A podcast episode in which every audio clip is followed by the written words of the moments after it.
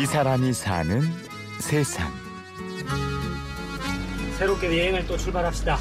오늘은 비자 문제 때문에 키르키즈는 못 가봤던 세계에서 두 번째로 넓다는 이시쿨 보스로 갑니다. 여행 출발! 온 가족이 빼빼 말라서 빼빼 가족. 빼빼 가족의 무모한 세계 버스 여행은 얘들아, 우리 집 팔고 세계 여행 가자. 아빠의 한마디로 시작됐죠. 가족과 함께 유라시아 대륙을 348일 5만여 킬로를 여행하고 온 빼빼 가족의 아버지 최동익이라고 합니다. 엄마 박미진입니다. 새 아이의 아빠 최동익 씨는 여행을 결심하게 된 이유를 아버지이기 때문에라고 말하는데요. 가족한테 경제적인 부분을 어, 제공만 했지 가족한테 아버지로서 어떤 역할은 잘 못하지 않았었나라는 생각이 들더라고요. 과연 이 시대의 아버지는 어떻게 해야 되는가라는 고민이 빠지게 됐고 아 그래서 그 중심에 아버지의 중심에는 가족이 있어야 된다라는 생각에 그런 생각이 들더라고요. 아빠의 제안에 가족은 일사불란하게 움직였습니다. 중학생, 고등학생이었던 아이들은 검정고시를 받고 엄마 아빠는 전 재산이었던 아파트를 팔았죠. 그리고 1년 동안 다섯 명의 집과 발이 되어줄 작은 버스 한 대를 샀습니다. 제발 무탈하게 다녀오기를 바라며 지은 버스의 이름은 무타리. 아, 일반 우리 마을 버스 한 10년 된 버스를 구입해서 유라시아 횡단에 맞도록 움직이기 쉽도록 냉장고도 띄워내고 에어컨도 띄워내고 작은 물탱 크를 싣고 그리고 조리를 해야 되니까 가스가 있어야 되니까 아, 10kg짜리 부탄 가스 싣고 그리고 그 핸드폰 그리고 노트북 사진기 그 충전을 하는 또 전기를 발생시키는 장치 그리고 중요한 건 다섯 명이 예, 자야 되는데 아마 들으시는 분이 야 다섯 명이 어떻게 거기 자냐라는데 저희 가지고 좀 빼 빼 가족이다 보니까 충분히 가능했었습니다.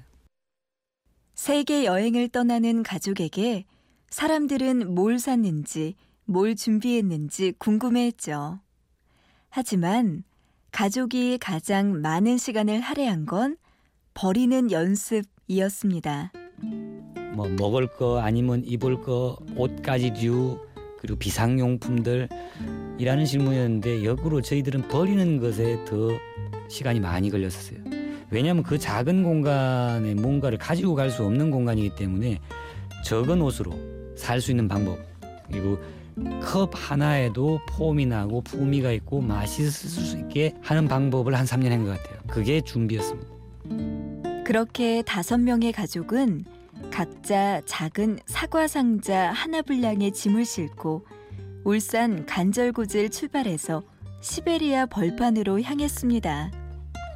아파트나 가정집에 살 때 자녀와의 마찰이 생겼을 때 자녀나 누구든 방 안에 들어가 버리면은 휴전 상태든 아니면 정전 상태가 되는데 네 평의 작은 어, 버스 안에서는 다툼이 생긴다도 나갈 데가 없죠.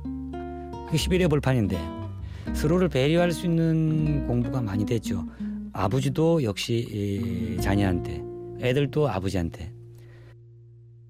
회사에서, 학교에서, 집에서 각자의 생활로 바빴던 가족들은 하루 종일 버스에서 함께 생활하며 서로의 이야기에 귀 기울이고 배려하는 법을 배워나갔죠. 예상치 못한 사고가 하루가 멀다 하고 생겨났지만 가족이 함께 이겨나갔습니다. 계획을 할 수 없는 한치 앞을 모르는 일들인데 차량이 국경을 통과하는 일, 그리고 차량이 고장을 일으키는 일, 그리고 차도 집이다 보니까 저희들도 조금씩 움직이는 집이다 보니까 예, 프랑스 남부에서는 크게 도난도 당하고 그때까지 우리나라 사람들이 넘어보지 못했다는 터키와 터키와 이란 사이에 있는 국경 같은 경우에는 수류가 미비해서 좀 잡혀보기도 하고. 시베리아 불판에서는 초기에는 겁이 나서 하루하루 정박지를 구하는 게 제일 어려웠죠. 아찔한 순간도 많았지만 행복한 순간은 훨씬 더 많았습니다. 세계 곳곳의 사람들이 빼빼 가족과 무타리를 환영해줬죠. 예, 인기 짱이었죠. 저희들 차 외부에 가족이 함께 가고 있다라는 것을 좀 알려야 되겠다. 그리고 한국에서 출발해서 유라시아대로 일주를 하고 있다는 걸 좀 알려야 되겠다 싶어서 밖에다가 태극기를 붙이고 예, 한문으로 가족, 영어로 가족이란 단어를 붙였었는데 유라시아 대륙에 만난 많은 사람들이 그 의미를 다 알고 계시더라고요. 그래서 어, 환영해주고 집에 초대해주고 예, 박수 쳐주고 밖에다가 사인해주고 예, 집에 들어와 보고 구조 자체에 신기해 하시면서 이걸 가지고 어떻게 이- 이렇게 여행이 다니냐고 예, 박수도 많이 받았습니다. 여행을 떠나기 전 아빠는 말했었죠. 이 여행은 출발만 하면 성공이고 무사히 돌아온다면 행운이다. 가족은 똘똘 뭉쳐 신나게 출발했고 시베리아를 넘어 발칸반도를 거쳐 무사히 돌아왔습니다. 그리고 더 강해지고 더 단단해졌습니다. 아이들도 그런 것 같고 저 또한 그 지금 현실에 대해서 견뎌내는 게 내성이 생겼다 그랬는데 이게 여유도 있고 맷집이 생긴 것 같아요.